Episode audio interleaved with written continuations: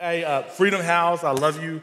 Lexington, all the great folks online, share the experience if you would. Hey, if you are in Guthrie, let me just talk to them one more time. Uh, go ahead and take a selfie, pull out your phones, take a selfie. I need to know who's there and who's not there uh, so I can call them after church today, right? And, it's not so much that I want to, you know, criticize people who are not there. It's just important that we check in. Sometimes people stop coming to church because we never check in on them. And so we just want to make it a habit to check in on people. And then also, I just want to love on the folks who were there. Like, thank you for showing up because we are a body and we need each other, yes. right? There's an elbow in that room, right? I need that elbow. I need a hip. Yes. Come on, some of y'all got a body, y'all know what I'm talking about, right? I need a knee, I need fingers. Come on. The bishop, y'all know who the bishop is? The bishop is Rodney Fouts, right? That's my bishop. I'm thankful for him. And Shannon, I love them. He coming over there crying, praying for me. I'm like, man, I got to get on stage. You can't get me crying. But we love each other like that. I, I appreciate you. I appreciate you so much. But he loves to show off his grandkids, and rightly so. But I thought I'd show off my family, right? Let me show you a picture of my good looking family.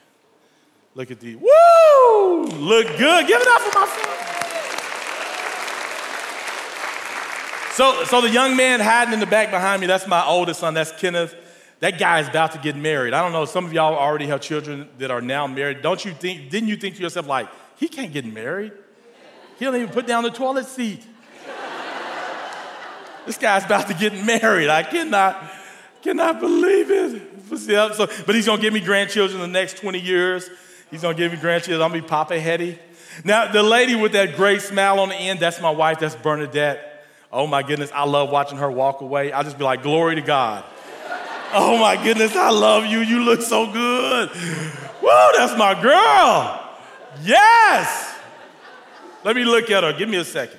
No, I'm sorry. I'm joking. And then the, the, the young lady in the front, that's my daughter, Nia, my favorite child. I'm willing to say that. Some of y'all are not willing to say that, but that's my favorite child. But let me just tell you, yeah, that's a teenager. I tell you what. And then the young man with the dreads who thinks he's cute. And I only say that because he knows he's cute. Like, he knows he's cute, long dreads, green eyes, athlete, all the things that I was not. And uh, yeah, so that's my family. I love them.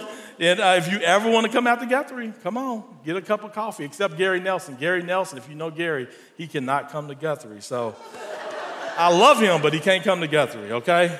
So just let him know that. And so, hey, this week, so this is week two of lies. I still what? Believe. Yeah, there's some lies you still out there believing, and it's okay. We're gonna work through those lies, right? I'm still working through lies. Like the devil was trying to lie to me and tell me I was not, I shouldn't be going up on stage. And he started running through all these different things in my life. And I was like, well, thank God it ain't up to you, Satan. You know what I'm saying? Like sometimes you just got to talk to Satan, be like, Satan, this ain't about you, brother. I uh, know you got defeated a long time ago. I get to go on stage and be me, you know? God loves me just the way I am. That's what they said in the song. So, so this is this is the title of my message. You ready for the title of my message? Come on, the title of my message is Showing Up Doesn't Require Perfection. Woo, showing up doesn't require perfection. And, and I even got some points. And if you got one of those note things when you came in, in it you will find some lines that are blank. I'm gonna help you fill those out. If you go, if you don't have the paper, you can go on, on your phone and go to YouVersion, and they have it there. You can find it there. And I'm gonna jump right into this. And uh, point one, point one is this: whoever. That's all you got to write there is whoever. John 3.16 says this, and everybody knows John 3.16, 17 says this. For God so loved the world that he gave his only begotten who? Son. That whosoever, now we said whoever, whosoever is kind of old school, but whoever believeth in him should not perish, but have everlasting life. Come on, y'all ready. Uh, verse 17 says this For God sent his son into the world not to condemn the world, but that the world through him might be saved. That's what it's all about. People being saved, coming to know Jesus Christ, spending eternity with him. Oh my goodness. He said, he said, I came into the world, and the world was a falling place. And, and listen to what Jesus said. He said, I didn't come to condemn it. No. In, in other words, even though you're not perfect and you miss the mark sometimes, right? He says, I didn't come to condemn you, I come to save you. Now, when you when you grasp that and understand that, you walk around with a little bit different swagger. Right? It's not that it's not that uh, that I'm bragging in my un, in my imperfection. It's just that I know that I got a Lord and Savior who loves me even though I'm not perfect. And because of that, I can smile and have joy and have peace in my life. Come on. It reminds me of the woman at the well. Now, this woman at the well, she shows up to get water. Jesus is hanging out. Jesus is resting. I'm trying to think, like, you need rest, Jesus? Thank you for letting me know that, because if Jesus needs rest, guess who needs rest? I need rest. Yeah, let's get that nap out the church today. Come on. So, so Jesus sitting there by himself. Woman is surprised because Jews refuse to have anything to do with Samaritans, right? Jesus asked, uh, she asked Jesus, Why are you talking to me? You ever been to that place? Somebody look at you like, Why are you talking to me? Huh? And you get an attitude back. Don't, I don't know why I'm talking to you. But instead, Jesus kind of loves on her, right? He, he loves on her. Jesus says, Only if you knew who, you, who was talking to you. He said, You're looking for water that's only going to last for a moment. I got water that's going to last you all your life right? And, and, then he, and then they go back and forth. And then Jesus tells her to go and get her husband. And he says to her, and she says, he, Jesus says to her, you know what? You've had five husbands. And the man you living with, I'm not pointing anybody out. If you're living with a man, I'm not pointing at you. But he says, the man you're living with is not your husband. And what, this, what, what these verses do for me is let me recognize that Jesus is not about coming and getting people who are perfect. It's not about people having all the same things in common. The common thing is Jesus for all of us, and we all need him. And so here's the story that I love. She goes and tells everybody about Jesus, and then she brings them back. Because she was so excited the way that God loved her, Jesus loved her, in the story that he told her. And so I ask you this who's you bring to church today? I ask you this what story in your life about the change that God has made did you tell this week when you was at work or at the grocery store? Or when you saw your neighbor getting in their car? So good, so good. Point two. God is waiting for the broken to come home so we can party. How many y'all love to party? Let by show of hands, how many y'all love a good party? What in the world? Y'all, y'all don't love party, those of you? Come. I love the party, I ain't gonna lie. And if there's alcohol at the party, I'm not hating. I'm just not gonna drink it. You know what I'm saying? But I love a good party. Jesus was partying with uh, Matthew and his friends. Y'all, you see, I'm just going to tell you what the Bible says. All right, here you go. So, God is waiting for the broken to come home so we can party. Mark, you just fact check me. I know you read your Bible, so you fact check me whenever I've got something going on here. Okay, so the prodigal son, dad, I need my stuff. The dad divides his stuff up. He takes his stuff. He wastes all of his money on what? Wild living. He finds himself in a situation to where he's recalling how the people who worked for his dad worked, and he said, Hey, the people at my dad's place work, lived better life than I live. And so then he starts figuring out in his head what he's going to say when he shows back up to his dad. How many of you been there? You didn't got yourself in trouble. You're trying to figure out what you're going to try to say so you can say all the right things when you get back to the place. That's what he did. So he starts making his way back. And his daddy sees him. I don't know, some of y'all are parents, you know what this would feel like when your kids have left home and now they're broken and you see them afar off coming back home. You know what you're gonna do. He ran to his son. He ran to them. And guess what he did? He hugged him. He kissed him. He embraced him. He didn't start pointing out all the things he did wrong and why he should no longer be XYZ. He went and loved him in his imperfections. Are you willing to love people? Y'all gonna make me stand. Are you willing to love people in their most ugliest moments? Are you willing to let people come to church who are broken and messed up and may smell a little bit like marijuana or have alcohol on their breath? Are you willing to love that person at your job that you know just went through a hard uh, domestic violence situation because he beat his wife? Are you willing to love? Here, here we go, here we go. Point three no man can what? Say it with me. No man can. No man can boast. Ephesians 2 8 through 10 says this God saved you by his grace when you what? Believed. And you can't take credit for this. It is a gift from God. Salvation is not a reward for the good things we have done. So if you're showing up here serving and all that good stuff, thank you. But don't think that's what's going to get you into heaven. So none of you can boast about it. For we are God's masterpiece. Look at somebody and say, You God's masterpiece. Go ahead and look at somebody and say, You are God's masterpiece. Yeah, yeah, yeah. There ain't nothing, ain't nothing like knowing that. And then it says, He created us anew in Christ Jesus so we can do the good things He planned for us long ago. God planned a long time ago for you to show up and do good things. What are those good things? Probably serving the local church, probably being out in your community, serving. Probably helping somebody who has a need that you know of right now. Maybe even willing to sell something in order to be able to help somebody. Good things.